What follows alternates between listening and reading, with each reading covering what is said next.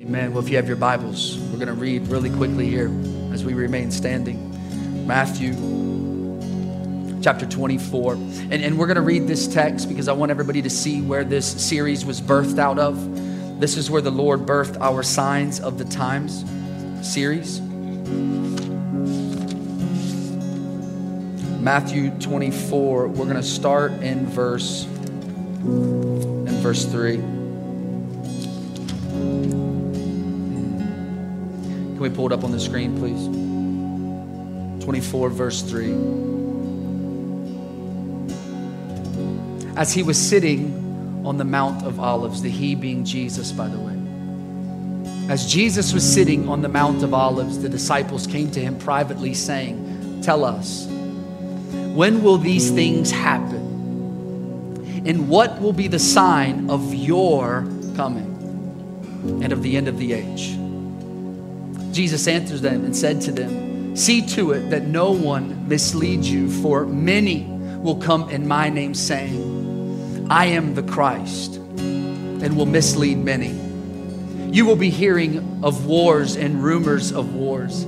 See that you are not frightened, for those things must take place. But that is not yet the end. For nation will rise against nation and kingdom against kingdom. In various places throughout the earth, there will be famines and earthquakes. But all these things are merely, the beginning of birth pains. Then they will deliver you up to tribulation and will kill you. And you will be hated by all the nations because of my name. At that time, many will fall away and will betray one another and hate one another. Many false prophets will arise and will mis- mislead many. Because lawlessness is increased, most people's love will grow cold. But the one who endures to the end, the one who endures to the end, the one who fixes their eyes on Jesus, the one who endures to the end, that one will be saved. This gospel of the kingdom shall be preached. This gospel of the kingdom of God. There's a lot of gospels being preached prosperity gospel and this gospel. And that. It's the gospel of the kingdom of heaven. His kingdom come, His will be done on earth as it is in heaven. It's where the King rules. The gospel of His kingdom will be preached in the whole world as a testimony to all the nations then at that time, then at that time, that will be the sign of the times that the end will come. Father, we thank you for your word. We thank you for the gospel of the kingdom. We thank you for it. God, we thank you that your word, your word is living and it's active. Hallelujah. And Lord, I just pray that your word would be like a seed planted on fertile soil today in each and every one of our hearts. Holy Spirit, come. Come for the preaching of your word. Anointed, I pray. In Jesus' name. And everybody said, Amen. Amen. Before you're seated, tell your neighbor you love them in the Lord. Amen. Tell them, say, I love you in the Lord. I love you in the Lord. Good morning, church. good morning. Well, I know it's so good to see all of you. You guys happy to be in the house of God this morning? Yeah? Cool. Don't get too excited, though. I wouldn't want to fall off the stage from your shouting to take me back. No, but it really is good to see everyone. Well, I'm going to hop right into this thing um, this morning. Is that okay? We're just going to hop right into it and really allow the Lord to do something in the midst of us during such a, a crazy, crazy time. And, and look, so man, I, have been praying about something. Praise the Lord. Right? I've been praying. Thank you for praying. Praise God. But I've been praying something specifically. And the thing that I've been praying is that the Lord would really show up and touch us. Really touch us. I'm not talking about showing up to make us feel good. Although I have, I have nothing against feeling good. I like to feel good, right? I do. I enjoy it. But, but not to just show up to make us, us feel good. And, and here's, here's what I've realized over the 40 years, right, of, of living my life. Feelings are very, very fickle.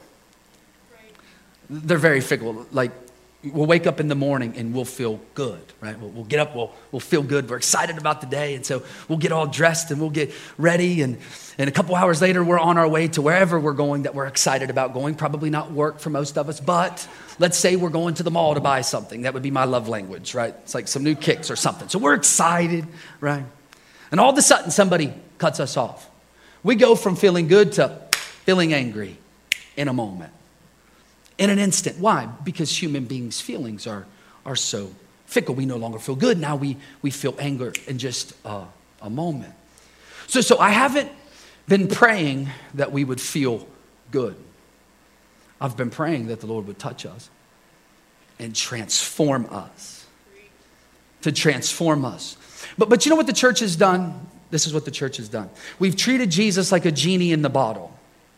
Like, like we can rub him a little bit, lift our hands a little bit, rub him, and he, and he poof, he pops out. And he's going to grant us three wishes. This is how we've, we've treated him. And because this is the way we viewed God and the way we viewed Jesus, like a big Santa Claus here to give us whatever we, we desire to have, because we view him this way, we think his main objective is to make us feel good. So, so if we don't feel good, it must not be God. If, if it doesn't feel good, then man, I don't know. God's not here. Got to be the enemy because it doesn't feel, it doesn't feel good, right? Like this is, this is what we do. But see, the fact of the matter is this: Jesus' main objective is to transform us, to conform us into His image and into His likeness. That's it. That's his main objective in our lives is to completely transform us. Is to rid us of us. Completely demolish us and who we are as human beings. So many times I hear people say, well, it's just who I am. You, gotta, you, you just got to accept it's who I am. Right? But, no, hold up, hold up. The Bible says something different. the Bible says he wants to transform us from glory to glory, changing the very essence of who we are the very nature of who we are, changing it and replacing it with, with Him. Matter of fact, Jesus says it this way He says, If anyone wishes to come after me, if anyone wishes to come after me, he must deny himself, pick up his cross every day. In other words, crucify his flesh. He's trying to crucify you. it's a little morbid at 9:15. it's a little much, pastor. He's trying to crucify us. Pick up your cross and, and, and, follow me. For whoever seeks to save his life will lose it. But those who seek to lose their life for my sake will find it. They'll find it. Paul says it this way in Galatians 2:20. I love this verse. He says, I have been what? Crucified. Look at your neighbor, say, be crucified. Come on be crucified. Praise God. I have been crucified in Christ. It's no longer I who live, but it's, it's Christ who lives in me. This life I live in the flesh, I now live by faith in the Son of God who loved me and gave himself up for me. Very, very clear. We must die. That's very clear. It's a, it's a commandment, straightforward commandment. We must die. There's no loophole, there's no We've got to be crucified. We've got to allow Christ to crucify us and our desires and our agendas and what we want. And look, I say all that. I say all that to say, because listen, I'm going somewhere. Come on, look at your neighbor time. Say he's going somewhere. He's going somewhere. Yeah, yeah. I say all that to say this. At times, it doesn't feel good to follow Jesus. doesn't feel good to follow him. At times when Jesus shows up, man, it doesn't it doesn't feel good, but hear me, it's always good that he shows up. it may not feel good, but I promise you it's always good. And so I've been praying over these past several weeks and will continue to do so. Pray, Lord, transform us. show up and, and, and begin and, and start with me, man. Crucify, crucify me. Crucify all of us so that it's no longer I, so that, so it's no longer you, so, so it's no longer we who live, but it's Christ who lives in us. Imagine what the church could do if we would allow Christ to crucify us and go after him and not worry about nothing else, just him. What he would do and the glory that would fall upon his people. What if? And man, I'm believing that God is going to do that. I believe He's going to continue to do that for us. Amen. Are you ready for that? Come on, tell your, tell your neighbor, say, hey, if you're not ready, tell them, if you're not ready, get ready. get ready.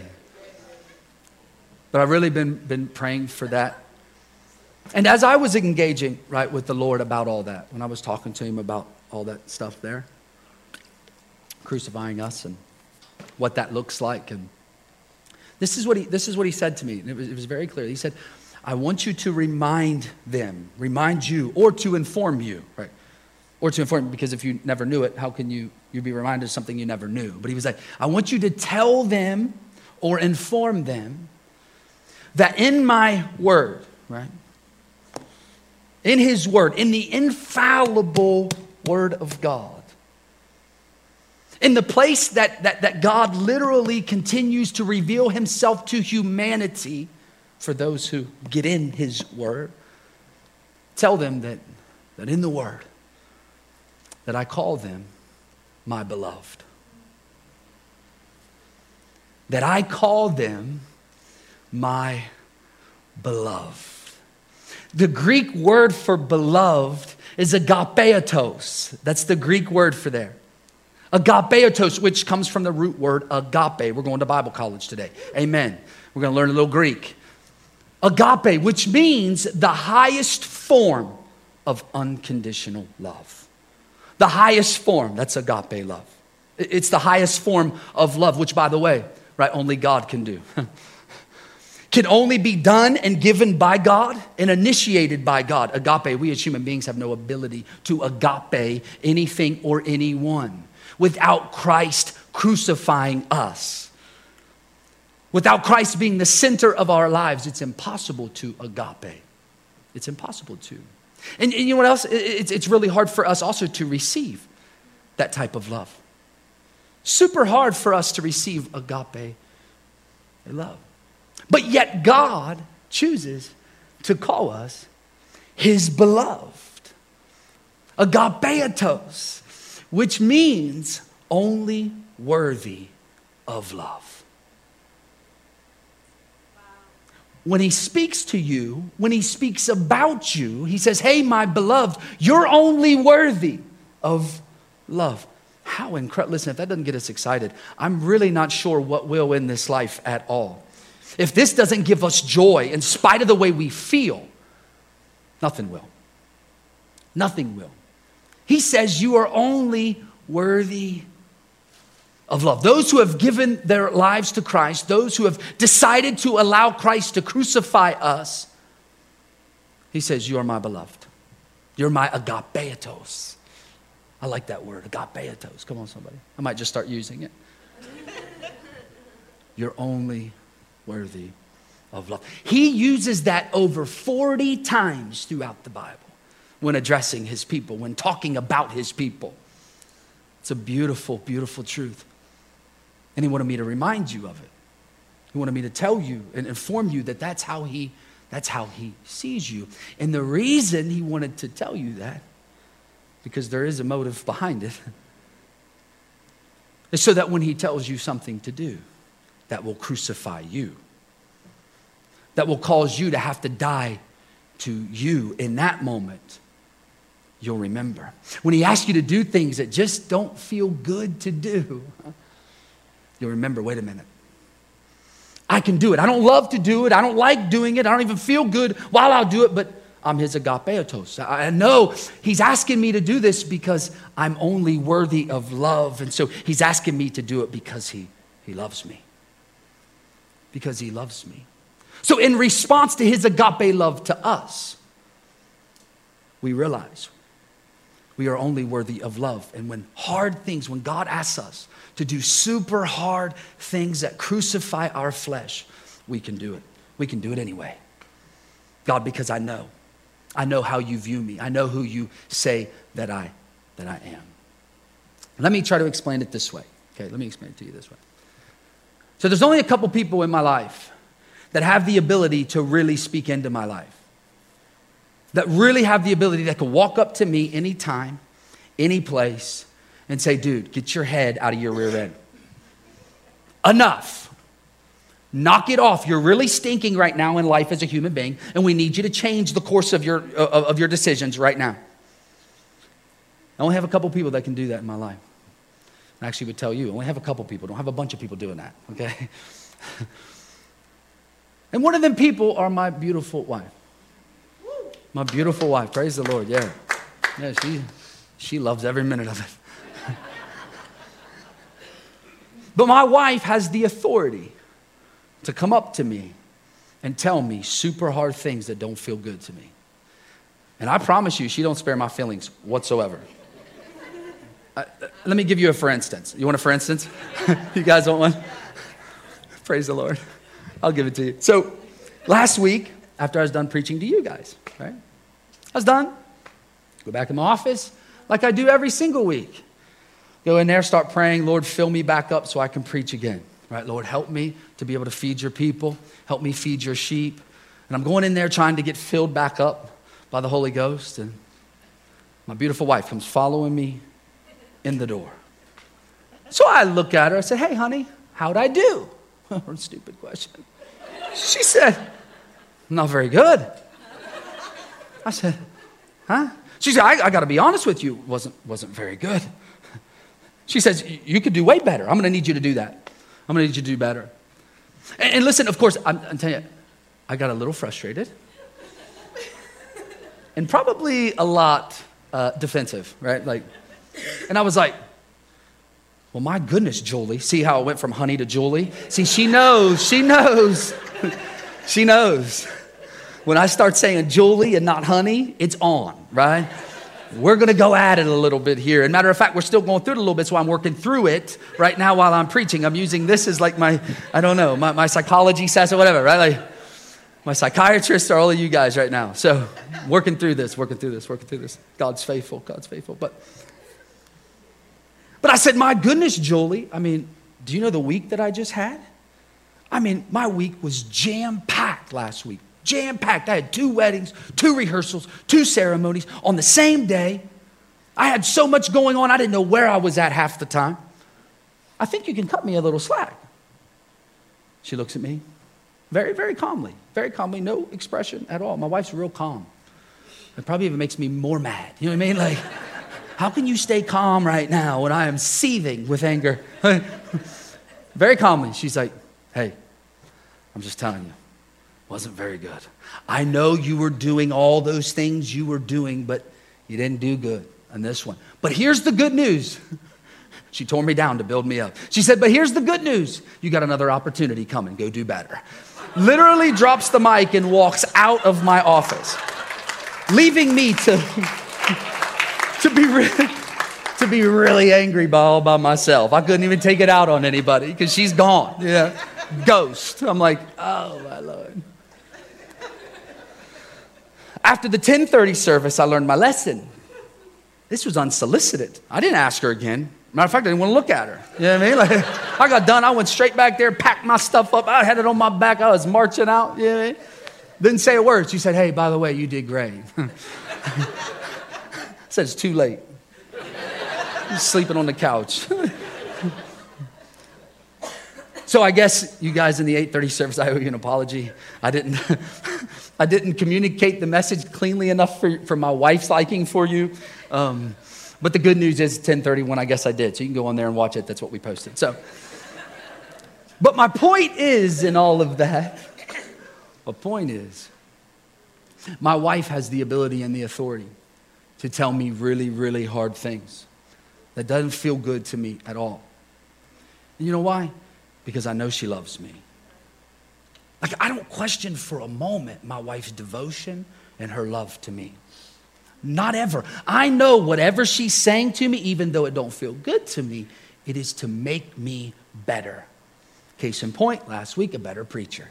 And I guess I listened to her advice. Right, but the things that she tells me, super hard truths, and she'll do this in many areas of my life, believe me, praise God, many. But it's to better me, it's to make me a better husband, a better dad, a better man of God. My wife's desire for me is to specifically be a, a, man after God's own heart, with everything that is within me, hungry for Him, devoted to Him, sold out to Him. That's her desire for me. And, and because I know this, that she only desires to, to prosper me, she can tell me things that don't feel good to me. And I can receive it from her.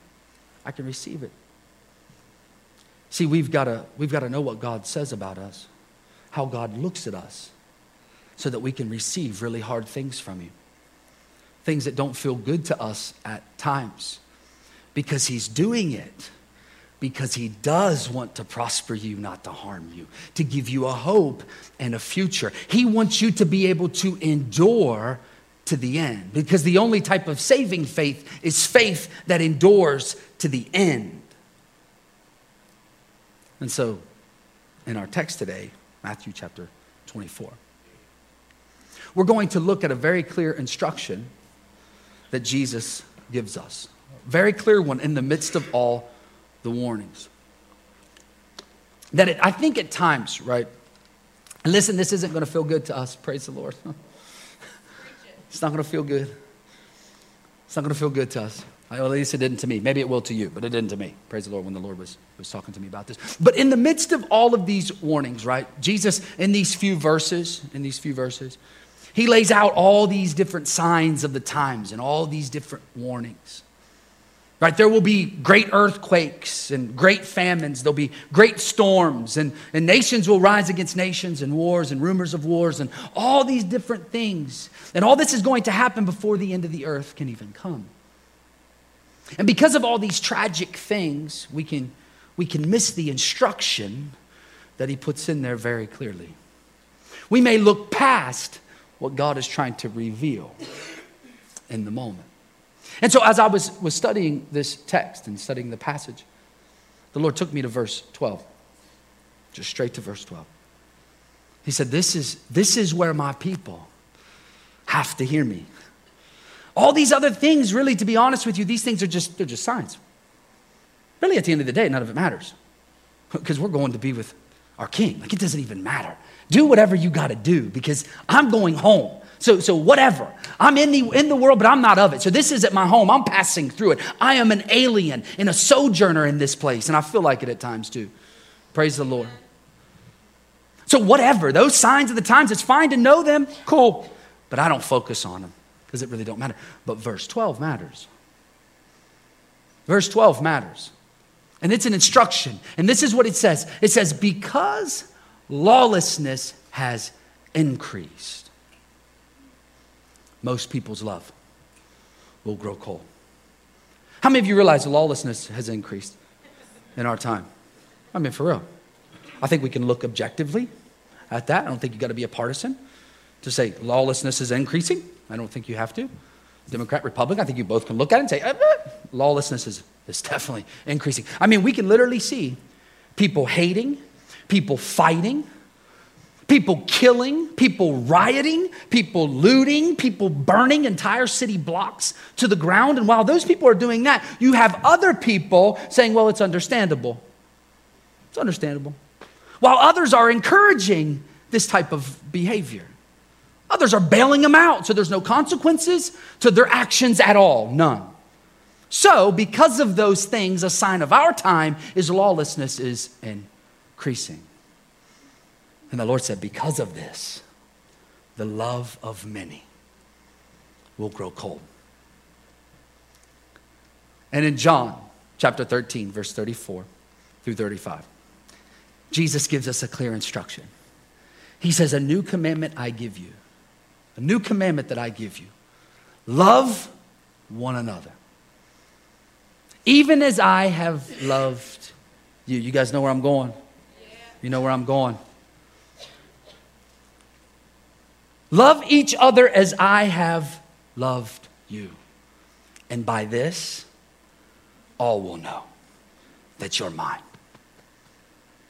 All will know that you're my disciples by the love you have for one another. The world will know you are my followers. The world will know you are my disciples. They will know that I have called you my beloved by your love. By the way, you love one another. Did you know love is the calling card for the Christian? Our love is our calling card. That's what it is. Whether we like it, whether it makes us feel good, whether we enjoy it. Love is our, our calling card. See, last week what we talked about was all the different narratives that are being shaped in our time. Tons of narratives all the time. Nobody even knows what to look at and believe. Praise the Lord. Because there's so many narratives. And what we talked about is because of all the different narratives, it is imperative to hang on to the truth, which is Jesus. He's the way, the truth, and the life. So we got to hold on to him. And this is a direct warning from the truth to us.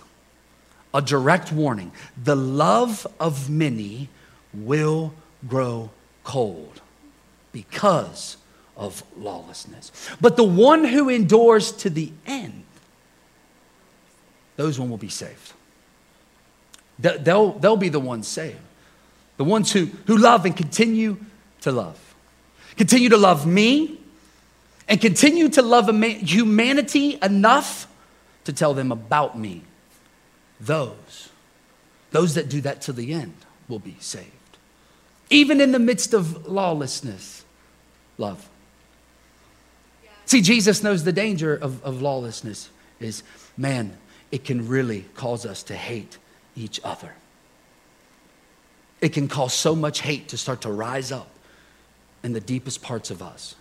Hate those who are acting out, hate those that are agree with people who are acting out. Dis, even disregard those who are acting out and disregard those who are encouraging them to act out. Just completely wipe our hands of them. But Jesus gives a clear instruction those who love to the end will be saved. Now, it's funny to me, and not ha ha funny, but, but funny in the way of it just is funny to me.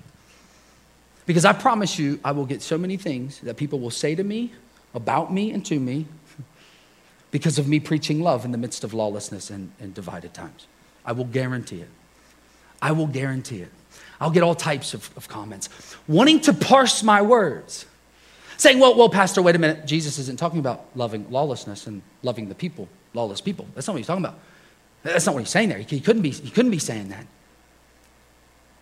I mean, do you see what these people are doing? How they're acting, how they're, how they're responding? But they're, they're acting crazy. Like you can't, you can't love that, that type of people. What's wrong with you? You're taking it out of context, Pastor. I mean, Jesus there is simply talking about loving Him to the end. Because he talks about people trying to mislead him and da da da da, and then he goes into that. And so you're taking it out of context. The problem with a lot of people is they don't know full counsel of God's word, they just don't know it. Right. They don't know it, but then they want to talk about it. I'm like, praise the Lord. Praise God. See, the problem with speaking that way, because hear me, hear me, the Bible reaffirms the Bible. All of Scripture is confirming and reaffirming other Scripture. And so, if you don't know the full counsel of God's Word, you can be really, really confused. But see, the, the, the Bible is, is very clear. Matthew chapter 5, Jesus is saying this You have heard it said that you should love your neighbor but hate your enemy. But I tell you, but I tell you, love your enemies and pray for those who persecute you. Pray for those. Love your enemies and pray for those who, who persecute you. So that you may be, here, the love, the love, the love, so that you may be called sons and daughters of the King. That's Jesus' words, not mine. It's his, not mine. Luke chapter 6, Jesus again reaffirming this and confirming it again. Do good to those who hate you. Bless those who curse you. Wow. You, you mean I've got to bless those that, that are acting lawless? Like I got to pray for them and, and love them enough to, to pray for them? You, you mean what? That's what, that's what it says. Love those who, who mistreat you. Praise God. if you love those who, who love you, what credit is that to you? Even sinners do that. Even those who aren't my beloved, even those who haven't given their lives to me, even those who haven't been crucified me, they even do that garbage. That's what he's saying. You can almost hear the tone. Even they, sinners do that. If you do good to those that do good to you, there is absolutely no credit to you whatsoever. Wow. But I say to you, love those. Love your enemies and do good and expect nothing in return at all. Nothing. Then your reward will be great. If you do this to the end, then you will be saved. This is what he is saying right here, black and white.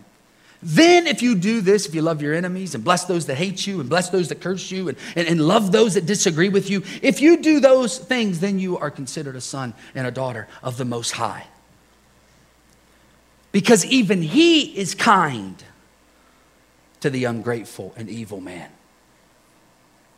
Even He is.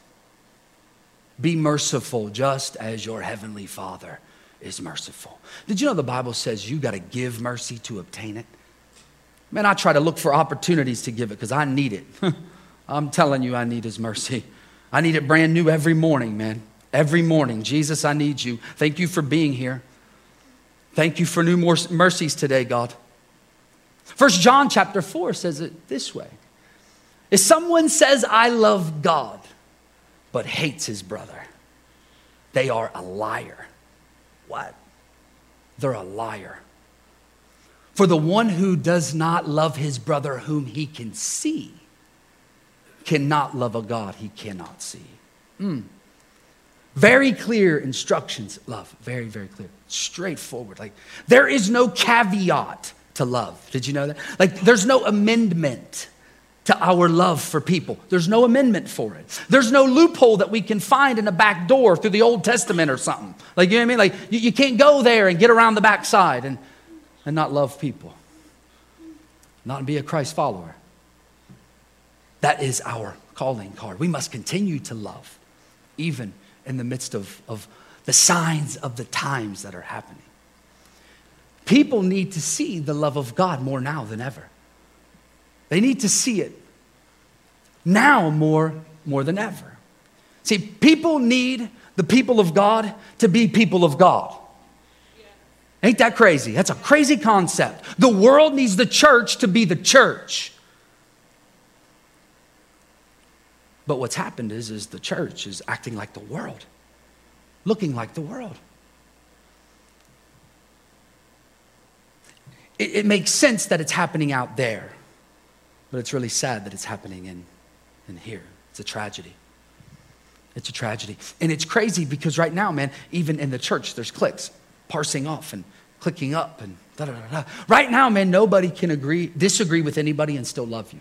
Like, like we can't disagree and, and love one another anymore. It, it's literally impossible. Impossible. That is the narrative. Because after all, if you believe in wearing a mask, you are a partisan hack with no faith. That, that's just that's the narrative. And, and if you believe in not wearing a mask, then you hate mankind, you want everybody to die, and you are a super spreader. That's literally what they're telling us. Like, this are the two contrasting narratives that are pulling us apart constantly. It can't be that we just simply disagree. We can't agree because, first of all, nobody else can agree either. Even the, the people who are supposed to know, they, they, can't, they can't agree. So, how are we to agree? But yeah, we can disagree, still love one another, and be in unity. But, but you know what? You know what's happening? What's happening in the world is affecting what is happening in the church. And that is so backwards. What is happening in the church should be impacting the world. If the church was being the church of Jesus Christ, being crucified in Christ, no longer living, no longer living, but living for Him, the world would be turned upside down by a bunch of crazy Christ followers, a bunch of Jesus freaks on the street. Yeah. So true. See, we're being led by the flesh instead of by the Spirit. We're being led by the flesh and not by the Spirit. Listen to me, the Bible says very clearly, the, the Bible says we got a lot of Bible today. Amen. A lot of the Word of God. God said, just stay in the Word, Key. Stay in the Word because that's where it's at. It's the Word. Stay there. Okay, no problem, God. Done. The Bible says that we are to make every effort, fight to maintain the unity of the body and the spirit with the bond of peace. Fight with everything that is within us. Why? Because there's only one God, one Father of all of it, and He's the head of everything. He's the head of it all inside the church. See, we can't allow disunity to infiltrate the body. We can't let it happen. Why? Because a house divided cannot stand. You're seeing this in our own country, by the way. As it continues to divide, it won't be able to stand. It's just, it's just the law, right? It's, it's, it's God's word. House divided will not stand. It cannot. The enemy loves that the church is going at each other right now and fighting and bickering and treating churches, Facebook's like a, a political site to, to commentary back and forth. Praise God, drives me absolutely nuts. Absolutely crazy. Because, see, Paul reminds us of in Ephesians something very, very, very profound that we need to hold on to. Our struggle is not against flesh and blood, it's not against each other. It's against the spiritual forces of wickedness and darkness. Against the spiritual forces of wickedness in heavenly places. It's not even here. The battle's not here. But our weapons of our warfare are not carnal, but they're mighty to the pulling down of strongholds. Did you know our weapon is not Facebook? Our weapon is not Instagram. Our weapon is not statistics. Our weapon isn't even our own voice. That'll mess people up. It's not even our own voice. The weapons of our warfare are not carnal, they're not of the flesh whatsoever. None. There is no flesh in it. But they're mighty to the pulling down of strongholds. See, our weapon is prayer. Amen. Why? Why? Because we believe, as Christ's followers who have died to Christ, who have died in Him, we believe that our prayers are powerful and effective. They're powerful and effective, our prayers are. See, we believe as, as Christ's followers, right, that worship is our weapon. Why? Because God inhabits the praises of his people. And when Jesus shows up on the scene, he takes over the entire scene. And every nation, every tribe, every tongue will bow at his feet. This is why this is our, these are our weapons. Our, our, our weapons are the word of God. The word of God. This is the sword of the Spirit. That's the sword of the Spirit. It's living, it's active, it's sharper than any two edged sword. It divides bone from marrow and spirit from soul. It's discerning what is flesh and what is spirit. This is why we keep our face in it and seek His face so we don't get mixed up in all this other garbage that is happening. So we don't get, we don't get mixed up. Listen to me. Jesus said this. He says, faith comes from hearing, and hearing from what? The word of God. And faith, the size of a mustard seed, what? Can tell a mountain to be cast into the sea, and it has to, because just a little bit of faith, if you have just a little bit of faith, nothing is impossible for you. Nothing. That's the Bible. But, but, but the church is acting out of pocket. They're acting out of pocket. They, they don't know that they're the beloved or something. They, they don't know their identity. And so they're getting mixed up in all this, this other political garbage, getting mixed up in it. See, when the beloved see the turmoil happening around them and the lawlessness that is taking place all around them, what do they do? They hit their knees. They don't hit Facebook. They lift up the name of Jesus in the midst of it. That's what they do because they believe in Him. I believe that He is everything I need in every moment that I need it. I don't need Jesus plus. I don't need it on either side of the aisle. Jesus plus any of it. Because the fact of the matter is this there's a lot of people who are lost in this world a lot of lost people. And Jesus said, I came to seek and to save those who are lost, not those that agree with you or disagree with you. That's not what I'm here for. I'm not here for any of it. I'm not choosing any of your sides. I'm here to take over your life. I need you to be crucified in me. That's what I need you to do so that you can love people and show them me. Because no eye has seen God. No eye has seen God, but people will see God through the way you love one another. First John it's incredible. We're to fight. You know, it's so funny. I remember one time I was, because I'm, I'm going to tell you, this really, really, really hits at the root of who I am. I'm a fighter. I'll fight every little thing. I really will. I, I actually enjoy it a little bit. Like, I don't mind confrontation whatsoever. Actually, I thrive. But anyway, so it's really bad. That's my flesh, though. That's not the spirit, by the way. So I'm like, Lord, help me, help me, help me. But this was really hard on me. And I remember one time I was, I was dealing with this, this man, and, and, and man, I was trying to witness to him, but he was fighting me. He was fighting me. He was arguing with me. He, was, he had all these facts because he was some kind of, you know, biologist person with a whole lot more degrees than I ever thought of having. And I mean, I was going at him, man, and I, I thought I was really getting him. You know what I mean? Like messing him up with all of his theories and God and God and all these things. And it was so funny. The Holy Spirit spoke to me in that moment and said, Would you quit fighting against him and fight for him? For God's sake. Stop fighting the guy, fight for the guy. And man, I shifted the way I talked, I shifted the way I acted, and man, the Holy Spirit entered the conversation, and the guy's heart just began to get soft. Amen. See, we, we really got to stop fighting against people and start fighting for them. Am I saying we agree with them? No, I'm not agreeing with any of it. If you know me, you know me. But I am saying fight for them. Stop going on Facebook and ranting and doing all this other garbage, man. Start praying for people, worshiping the God that created us, being in the Word of God to show us love and how we love in the midst of this hard, hard, and divided time. We can't allow the love of ourselves and for other people, we can't allow it to grow cold because the one who endures to the end will be saved, the one who loves to the end. Don't allow the world and what's happening out there destroy the way the beloved love people. Don't let it happen. You can't let it happen.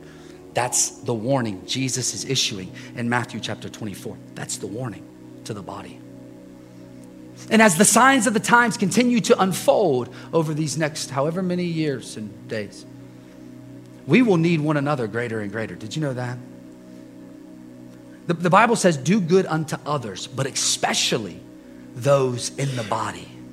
We're not to fight against them, and we especially aren't supposed to be fighting within here. We're not supposed to be doing it. Our need for each other will become greater and greater.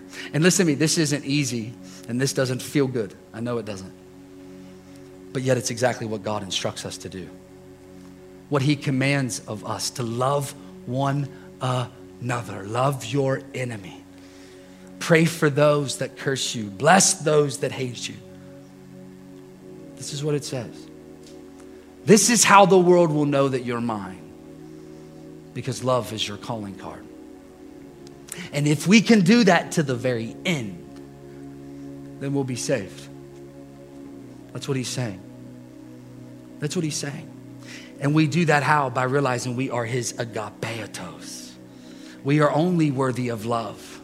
We are his beloved. And so he's telling us to love this way because he loves us. And He wants us to experience an even greater measure of His love. Come on and stand to your feet. We're going to land this plane. See, First John chapter 3 says, says this. This is what it says. It says that we know that we have passed from death to life by our love we know that we have passed from death to life by our love. So, in other words, let me tie it all together. We will know that we've been crucified in Christ. That it's no longer I who lives, but it's Christ who lives in me when we love. When we love those who hate us. When we pray for those and bless those that curse us. This is when we know we have stepped out of death and into life. That's what it's saying. This is tough because it doesn't make sense to the flesh, right? Like, it doesn't make sense. Like, yeah, we, we, we gotta fight. We gotta, da, da, da, da, we gotta. But the Bible doesn't say that. I don't know what to tell you. Like, it doesn't say it. it doesn't say it. These people dealt with way more persecution than any of us dealt with in our lives. And the whole time, the whole message, even Paul the apostle, the whole message, further the gospel, further the gospel, further the gospel. Not overthrow the government, further the gospel, further the gospel, further the gospel. That's all he says the whole time while locked up in prison. Nero killing thousands upon thousands of Christians day in and day out. Not a word. Preach the gospel, preach the gospel. Jesus is coming. Jesus is coming. Repent for the kingdom of God is at hand. That's the entire message over and over and over and over and over and over until it literally makes your mind explode. Like, what? Understanding the historical content and the context would really give us an enlightening thing of who God is. Our battle's not against flesh and blood, it's not against it. I've learned to be in content, Paul says, in all seasons. I've learned to abase and abound when things are good, things are bad, because I know I'm his beloved. I know I'm his agapetos. And hear me in the body, in the body. Unity in the body will bring about God's glory. It's the way God will cause his glory to fall on a church is because the unity in the body. Think about the early church when they all met together and they were in one accord. One accord, the glory of God showed up like a mighty rushing wind. Man, we've got to be unified. And our weapons, man, we, we, we got to start praying. If my people who are called by my name would humble themselves and pray, right? Pray, I'd hear from heaven. Pray, worship, and get in our word. Get our face in his book so we can seek his face and look more like him. Start fighting on behalf of those around us and those that we encounter and praying for people, speaking life over, over people. And Father, I pray right now that each and every one of our hearts, Lord, we would see this love you've called us into this love, God. We thank you, God, that you are slow to anger and abounding in steadfast love. We thank you for that. And I pray today, Lord, you would continue to draw us in, to show us this love you have designed for us to operate in. Give us revelation in it, God. We need you to strengthen us in order to do it, Lord. Help us to fix our eyes on you, Jesus the author and perfecter of our faith. Help us to have stamina and endurance so that we last till the end. In Jesus' name. Jesus' name.